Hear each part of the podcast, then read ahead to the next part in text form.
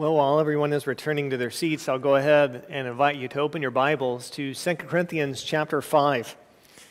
Been in 2 Corinthians for a little while now, so I, I trust that everyone, even if they're not to their seats yet, knew this was coming. Uh, 2 Corinthians chapter 5. We've been working our way through the book in 22 messages, and so today is number 13 of 22, and our text is chapter 5, verse 16 through chapter 6, verse 2 which, if you have one of the red Bibles, is on page 966. Page 966, 2 Corinthians chapter 5, verse 16.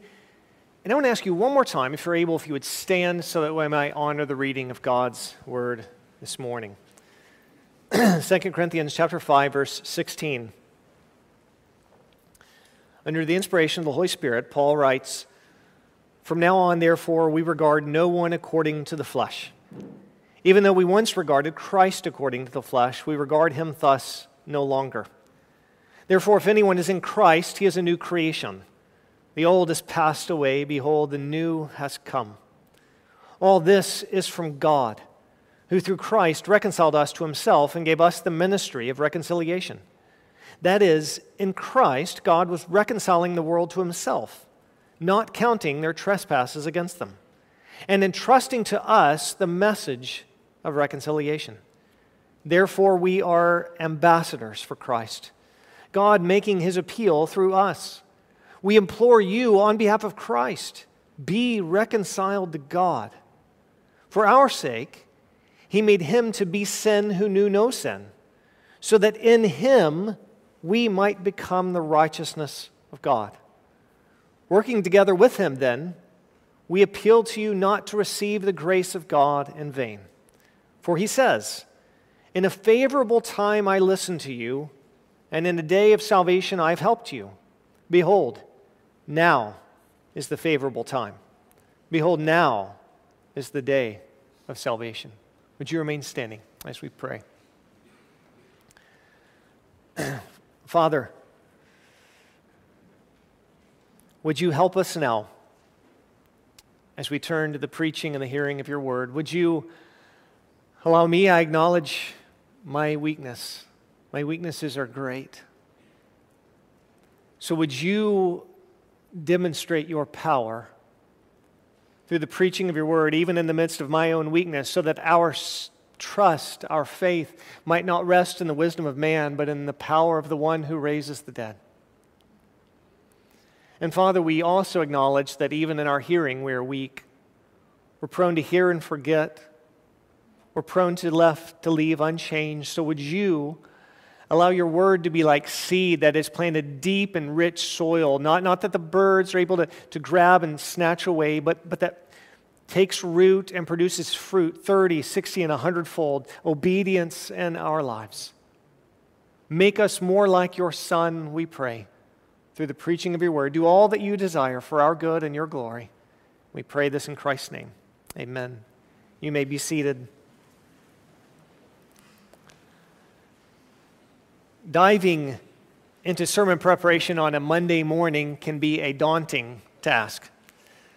More than once, I think I've come out of my office and said to Tom and Aaron, I'm not sure that God wants this text to be preached. It just feels so challenging.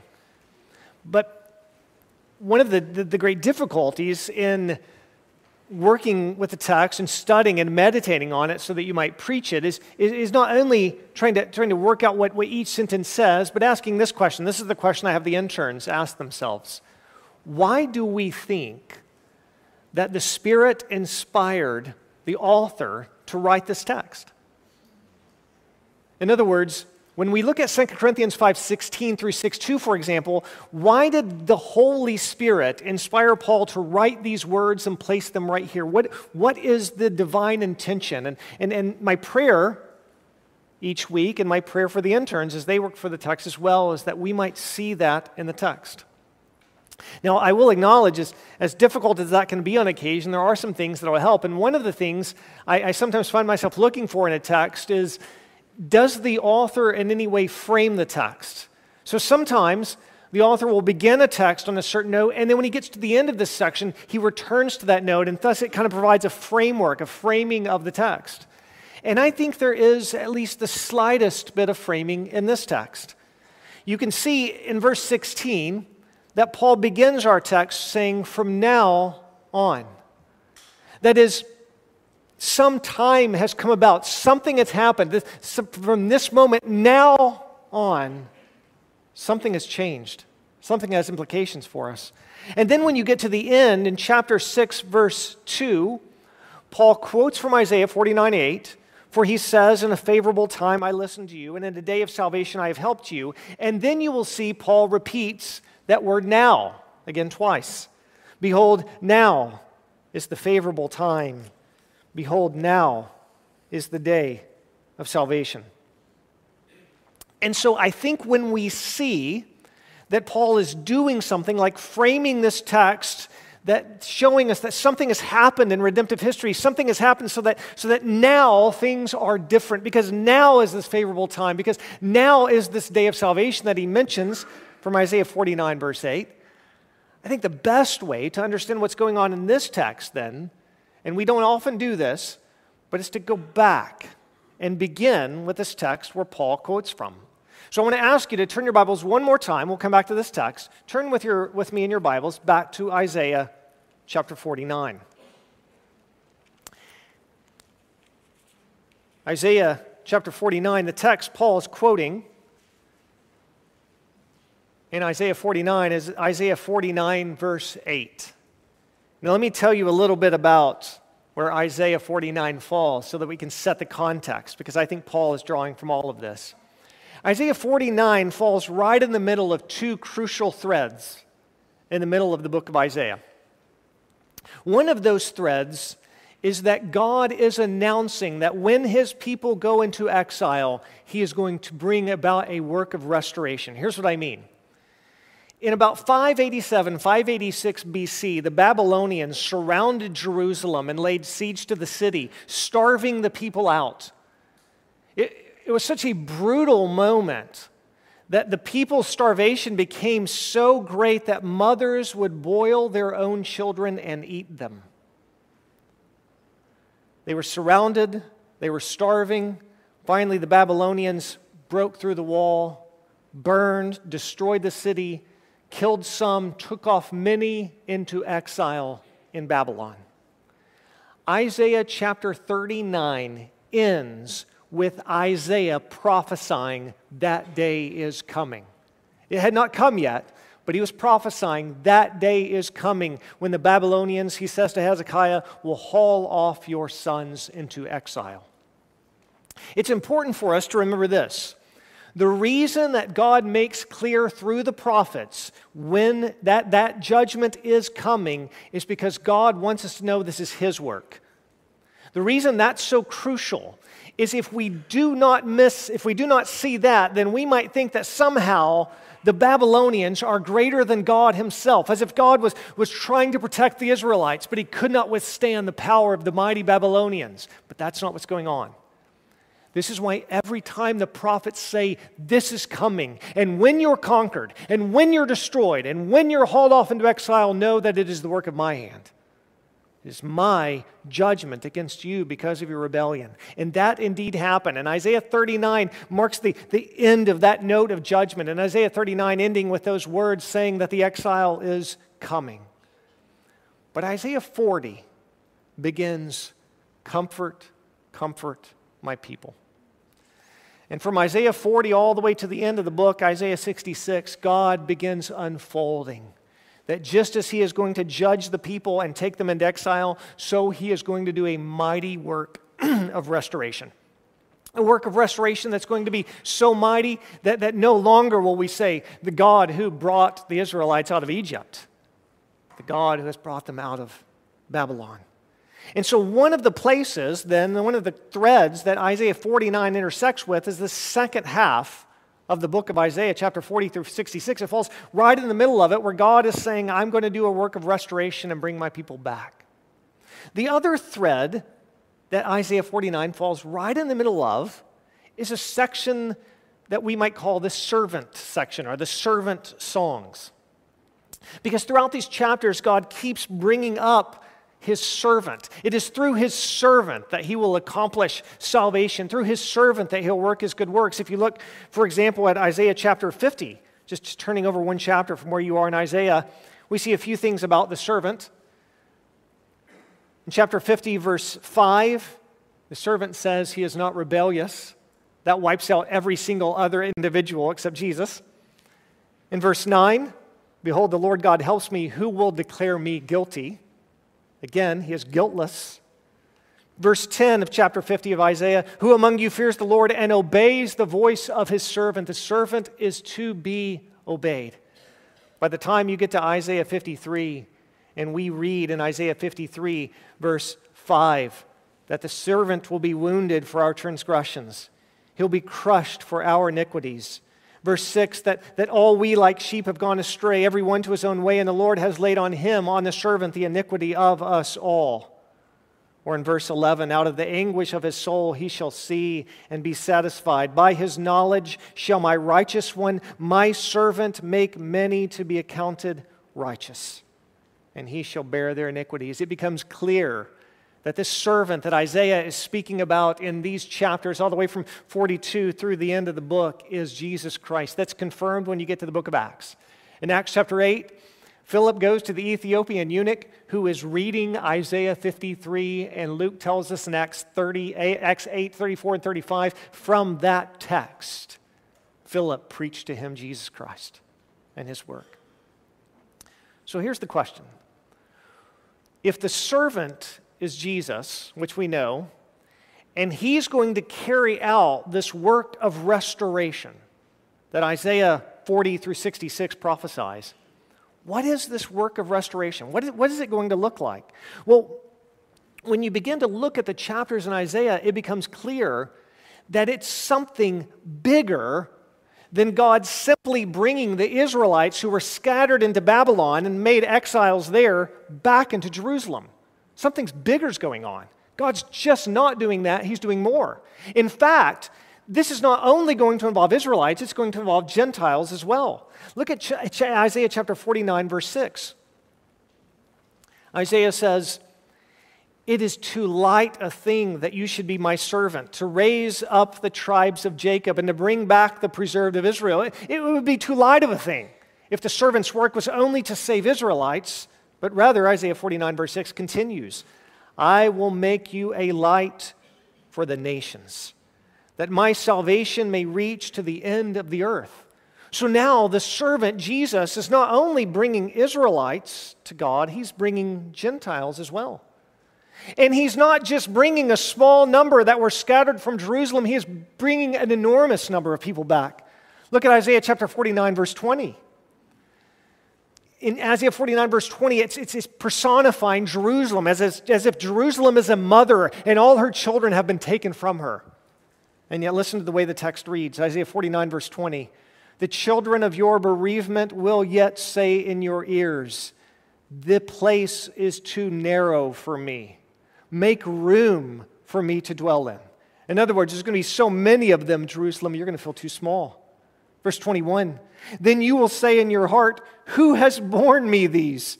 I was bereaved and barren. All her children had scattered, exiled and put away. But who has brought up these? Behold, I was left alone. From where have these come? And the Lord will answer in verse 22 Thus says the Lord God Behold, I will lift up my hand to the nations and raise my signal to the peoples, and they shall bring your sons in their bosom, and your daughters shall be carried in their shoulders.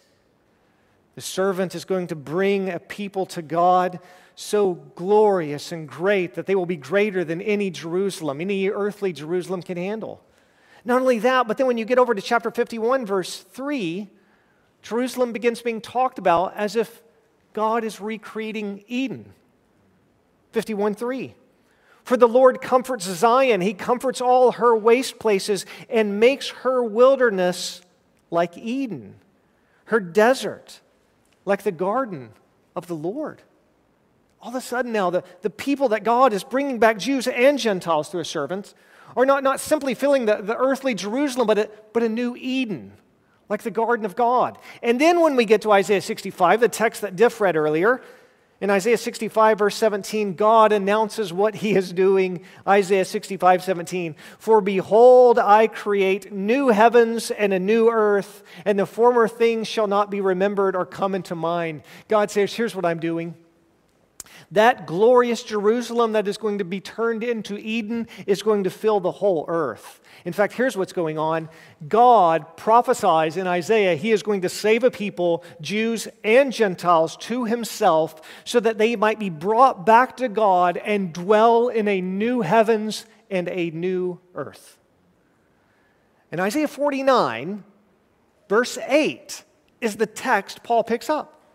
That, when the Lord announces in Isaiah 49, verse 8, he will do this glorious work in a time of favor, I have answered you. In a day of salvation, I have helped you. So, you can go back to 2 Corinthians 5 now. This is all by way of introduction. If that's true, then from the time that Isaiah wrote 700 years before the coming of Christ, a discerning reader of Isaiah 49 would have been looking.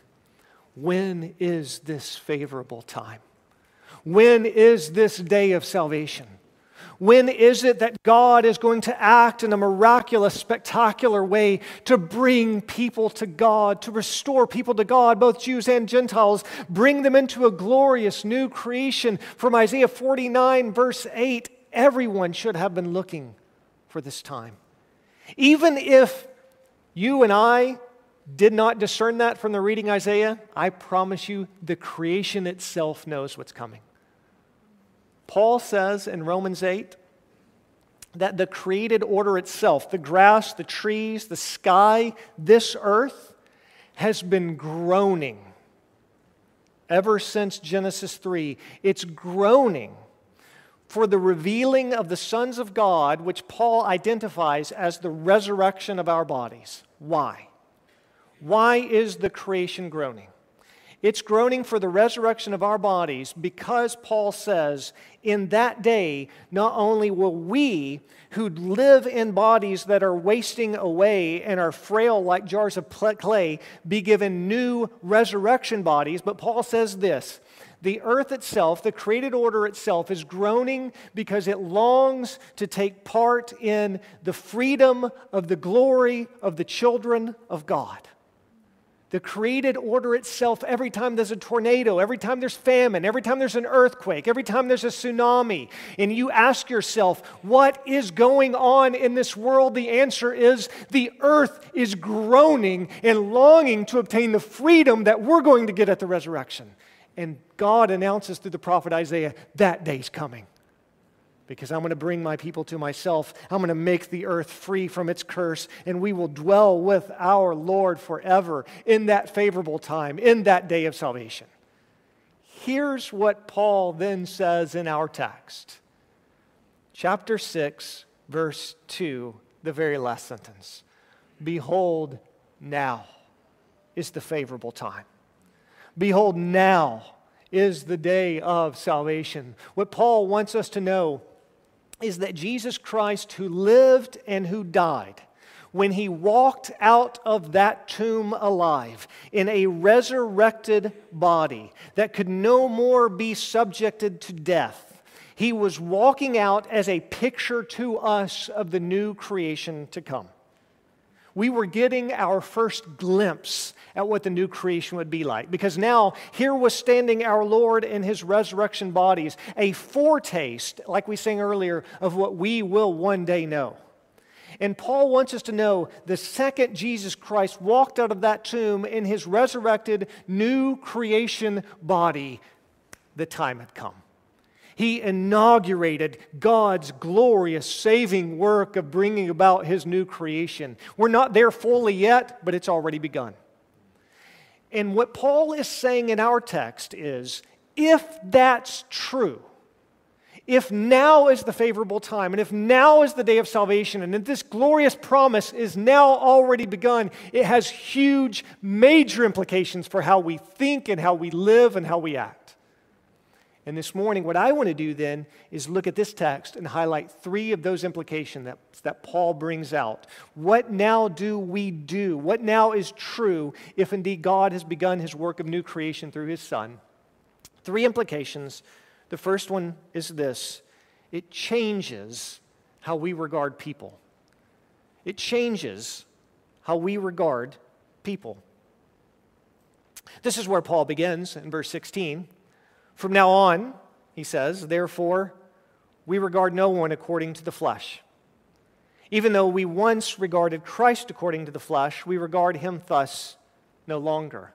Now, now, what does Paul mean when he says, when I regard other people, I don't regard them according to the flesh? Well, I, I think we get an idea of it when you go back to verse 12 of chapter 5. And Paul says to the Corinthians, We're not commending ourselves to you again, but giving you cause to boast about us so that you may be able to answer those who boast about outward appearance and not about what is in the heart. In other words, I think that what Paul says here is back before I knew Christ, back before the, the glorious work of Christ walking out of the tomb alive and all of a sudden bringing about the work of new creation, there was a time, Paul says, when I regarded men according to the flesh. I regarded everyone as maybe as if this age was all there was. And, and Paul says, but, but that's not how we regard any, each other any longer. If this age were all there is, then we would only look at things that matter in this age. Perhaps we would judge one another based on who has wealth and who doesn't, who has education and who doesn't. Perhaps individuals who have this ethnic background and individuals who have another ethnic background, this race or that race, and on and on and on. But Paul says, no longer do we do that. There is something that is deeper and more real that transcends all of those things race and wealth and education and whatever you want to do, all the things that the world says should divide us.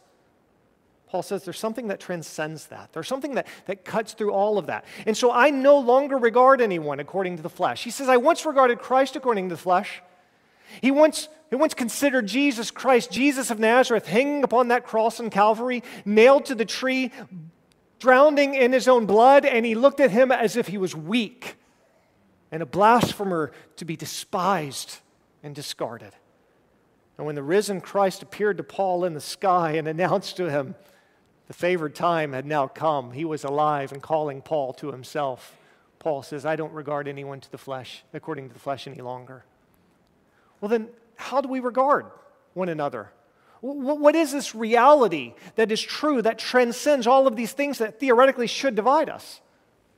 Listen how Paul continues. Verse 16. From now on, therefore, we regard no one according to the flesh, even though we once regarded Christ according to the flesh, we regard him thus no longer. Therefore, Verse 17 If anyone is in Christ, he is a new creation. The old has passed away, behold, the new has come. There was a time when Paul would have looked at a Gentile and thought, I want nothing to do with you. But when Paul realized that God was carrying out his work of new creation, making new creation individuals out of Jews and Gentiles, Paul has now become the apostle to the Gentiles. In other words, what Paul says is the reality that transcends all the things that should divide us is whether or not we are in Christ. And if we are in Christ, then we are new creations. If we are in Christ, we are united together in Christ. Now, Paul would have realized that very early on right out of the gate in his conversion because you remember what Jesus said from the sky when Paul was on his way to Damascus and Jesus spoke to him? Paul had been persecuting the church, and Jesus from the sky said to Paul, Saul, Saul, why are you persecuting me? Paul could have answered, I'm not persecuting you, I'm persecuting the church. But Jesus was making a point. My people have been united with me, and therefore they're united together in me. And so, one of the glorious realities for you and I that, that we need to realize is that you and I have been united. We have been made family in Christ. Even as John says, if we do not love one another whom we see, we cannot say we love God whom we can't see. You and I, because God has done his glorious work of new creation in each one of us, he has united us together as family, as those who love one another, as those to whom, when we minister to one another, it's as if we are ministering to Jesus Christ himself. This is what he'll say on the day of judgment. When you gave water to me when I was thirsty, and they will say, When did we give water to you when you're thirsty? And he'll say, When you've done to the least of these, my brothers you've done to me. So, one of the realities that Paul says right off the bat is if God's doing his work of new creation and he's doing it in us, then what that means is that you and I have become united in Christ. It changes how we review things. All the reasons that we might throw out as to why we should be divided all go to the side because we can say that we are united in Christ, united as children of God. The gospel does this work. But there's a second major implication. It means that you and I can be reconciled to God. It means that we can be reconciled to God. If indeed now is the favorable time, as now is the day of salvation, the Lord Jesus Christ is carrying out God's promised work from Isaiah, one of the implications is that we can be reconciled to God. This is what Paul says in verses 18 and 19. All this is from God, who through Christ reconciled us to himself and gave us the ministry of reconciliation. I'll look at that in a second. Verse 19. That is, in Christ, God was reconciling the world to himself, not counting their trespasses against them, and entrusting to us the message of reconciliation. Again, we'll look at that in a second. One of the things that, that, that Paul says in this text is that God has done the work of reconciling us to him. We, in our sins, are uh, made far from God. We are, we are under His judgment, enemies of God, but God has done the work of reconciling us. But here's, this raises a question, doesn't it? If God is holy and we are sinners, how in the world can we be reconciled to God? One, Paul tells us the answer. He tells us in verse 19 in Christ, God was reconciling the world to himself, not counting their trespasses against them. In other words, the answer is the reason, because God is holy and that we are sinful, the reason we can be reconciled to God is because God has decided not to count our trespasses against us, not to count our sins against us. We might say, well, that's good news. It's as if you and I have been full of sin, and God all of a sudden says, I've decided I'm not going to count it against you. But isn't that a problem? I mean, doesn't God reveal that He's not the kind of God who does that? Exodus 34, verse 7, God says He is the one who will by no means clear the guilty. In, in Proverbs 17, 15, he says, The one who justifies the wicked is an abomination to the Lord. So, how is it that if God says, I will by no means clear the guilty, and you and I are guilty, full of sin, and we all are. All of us, Paul says in, in Romans chapter 3, all of us have turned aside. Uh, none of us seek for God. None of us does good.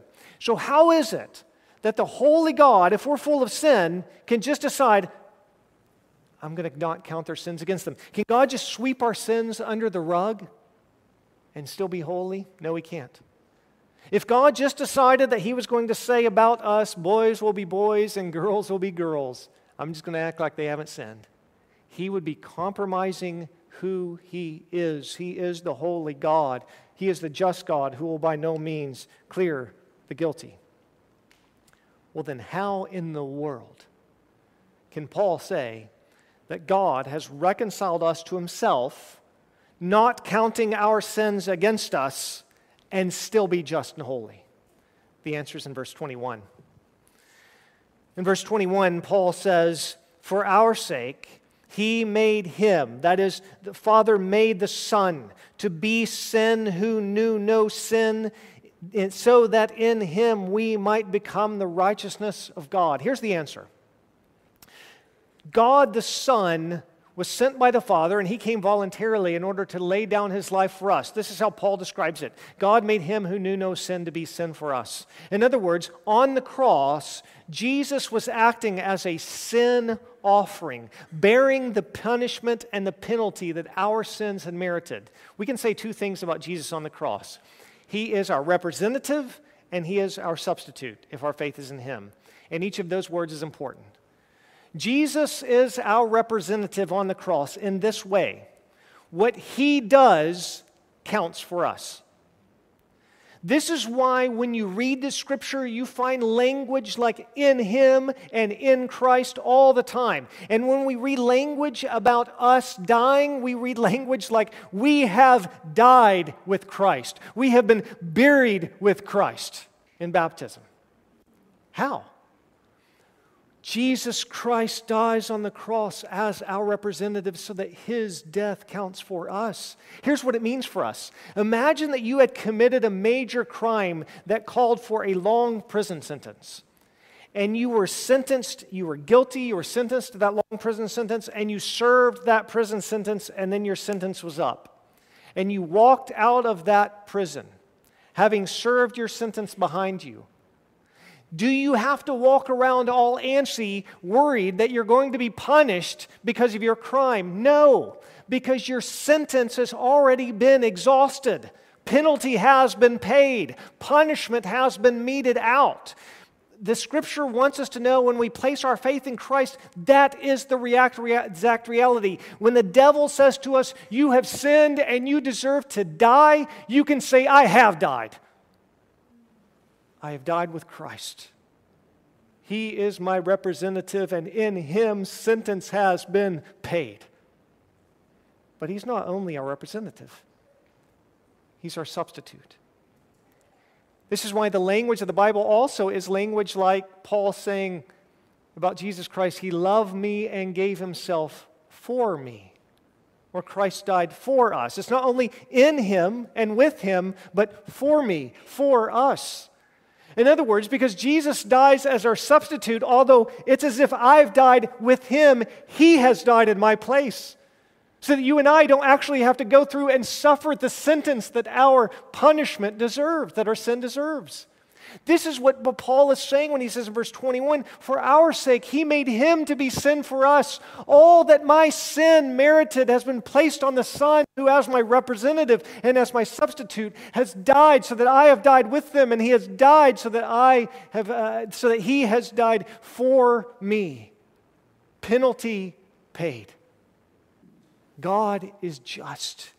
He will by no means clear the guilty. Do not think for one second that the reason you and I can be forgiven of our sins is because God has relaxed his holiness.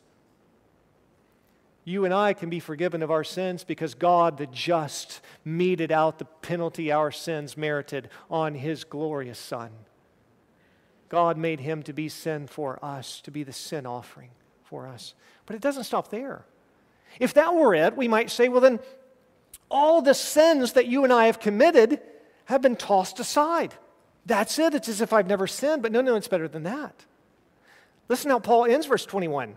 For our sake, he made him to be sin who knew no sin, so that in him we might become the righteousness of God. Not only then does Jesus' death count for us because we're united with him by faith, but his perfect life, his justifying resurrection counts for us as well so that when you and I place our faith in Christ, all of us stand credited with the perfect righteousness of Jesus Christ. On the day of judgment, there will not be those who have been good enough and therefore get to be welcomed into the kingdom of God.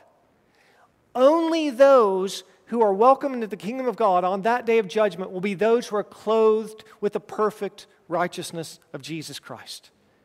And if your faith is in Christ, that is yours. So, the answer to the question, how in the world can a holy God reconcile sinners like us to himself? Well, he doesn't count our sins against us because he made Christ to be sin, who knew no sin, so that in him we might become the righteousness of God.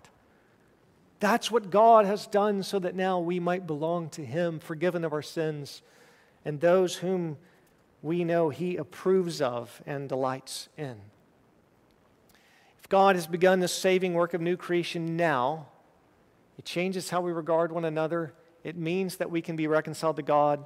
And then finally, it gives the church its mission. The fact that God has started this new creation work in Christ means that it gives the church its mission. It means the church has a mission. And now I want to look at the other side of those verses in 18 and 19. What I've ignored earlier, Paul says in verse 18, All this is from God who through Christ reconciled us to himself. We've already seen that, but look at the second half. And gave us the ministry of reconciliation. That, that is, in Christ, God was reconciling the world to himself, not counting their trespasses against them, and entrusting to us the message of reconciliation. And now Paul draws a conclusion from this in verse 20. Therefore, we are ambassadors for Christ, God making his appeal through us. We implore you on behalf of Christ, be reconciled to God. You see, all this talk about God through Christ's work, through his life and death and resurrection, reconciling us to himself, raises a question, doesn't it? Because the Bible speaks of the fact that, that you and I have to repent and believe. That, that the way that we are saved is by believing, and that we believe by, by hearing. And so here's the question If God has reconciled us through the death of his son, but we are actually reconciled by, by placing our faith in him, then how does God bring us to faith? If faith comes by hearing, how do we hear? Or to ask it this way, think about John 10. Think when Jesus uses the metaphor, speaking of all of his people as sheep. And he says, as if his sheep have been scattered all over the earth, my sheep will hear my voice and they will come. I've shared before, but I heard this to be true that you can take sheep from a number of shepherds and put them all together in a large pen. And each shepherd can stand. Say there are four of them, each of them with their own bit of sheep in the sheep pen. Each of them can stand and begin calling their own particular sheep.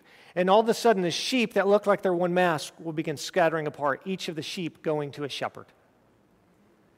That's the imagery Jesus is using, one they would have known well. And Jesus says, I'm going to call my sheep. I know my sheep by name. I'm going to call them, and they are going to come because my sheep will hear my voice. How? I mean, Jesus Christ not only was raised from the dead, but he ascended back to the Father's right hand.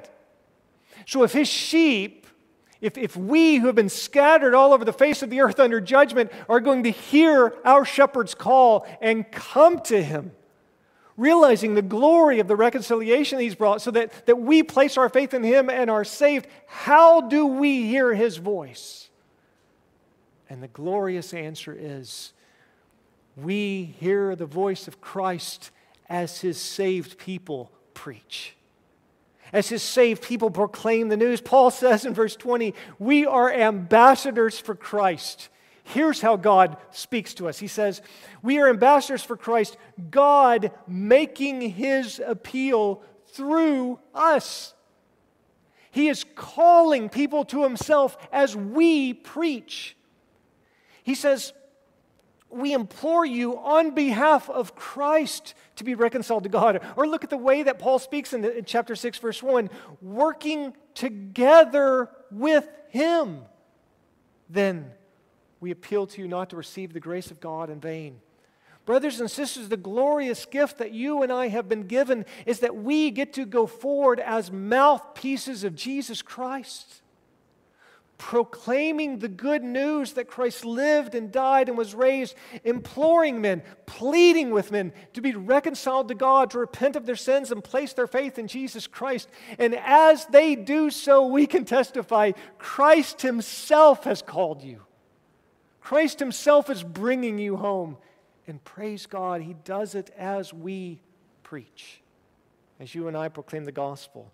The mission that Jesus Christ gave His church is to make disciples of all nations. As they come to Christ, we, we baptize them. And, the, and then, in, a, in, in this setting in which they're part of a local body of believers, where they have oversight and care and love and discipline and accountability and teaching, We teach them to obey all that Christ commands. And as we do so, we do so as representatives of Jesus Christ to his people. And so Paul announces in 2 Corinthians 5 and 6 this long awaited work when God would begin his work of new creation, gathering a people to himself. It has begun and it has implications. It changes how we view one another. We now see that what unites us across all divisions is that we are in Christ. It, it changes uh, the reality that we realize we can be reconciled to God, and it gives us a mission. Let's make disciples of all nations. And so, what I want to do this morning is give us a moment of silence as we prepare to come to the table. And in this moment of silence, it may be that you and I recognize maybe we have allowed some divisions to transcend the union we have in Christ, as if we're regarding one another according to the flesh when we should regard one another that way no longer. It may be that you've never been reconciled to God. It may be that you're not a believer. If you've never placed your faith in Jesus Christ this morning, I want to say to you, as an ambassador of Jesus Christ, I want to implore you, plead with you, repent of your sins and place your faith in Jesus Christ. Nothing magical about your actions have to take place. You don't have to walk forward, you don't have to say a certain prayer. You can just place your faith in Jesus Christ right now, turning from your sins, believing that He is who He says He is, and what He has done, He has done, and that's sufficient. But if you want to talk to me or, or somebody after the service, we would love to talk to you about this. Maybe in this time of silence, you want to sit and say, I've been lax about carrying out the mission of the church, and I want to be about making disciples with my brothers and sisters in Christ. I want to orient my life more around gathering with the saints and seeing Christ honored. Whatever you want to do, we're going to give ourselves a time of silence. In that time of silence, I'll invite the, the musicians to come up because what we're going to do is we're going to come to the table. Nathan's going to join me up front. We're going to hold out the trays. The way that we're going to come to the table is a very simple, straightforward way. Nathan and I will be here and we'll hold out the trays. The trays have stacks of two cups together. You'll see a stack, a, a, cup of juice on the top, and then right underneath it, you'll see a cup of bread. If you'll just take one stack of two cups, you'll have the bread and the juice. We're going to come to the table by allowing the overflow area to my left to come, and then the first row over here, and then each row is going to come walking to the outside, coming around, getting a serving and then going back into the row from the inside, and the second row will follow, and the third row will follow, and so forth. As we do so, we'll be singing, rejoicing in the love of Christ for us, and then we'll eat together and we'll drink together as a way of visibly proclaiming, We have heard Christ's word again, and we are persevering in our faith. So I'm going to ask now that we'll take a moment of silence as the band and the musicians come forward and we prepare to come to the table this morning.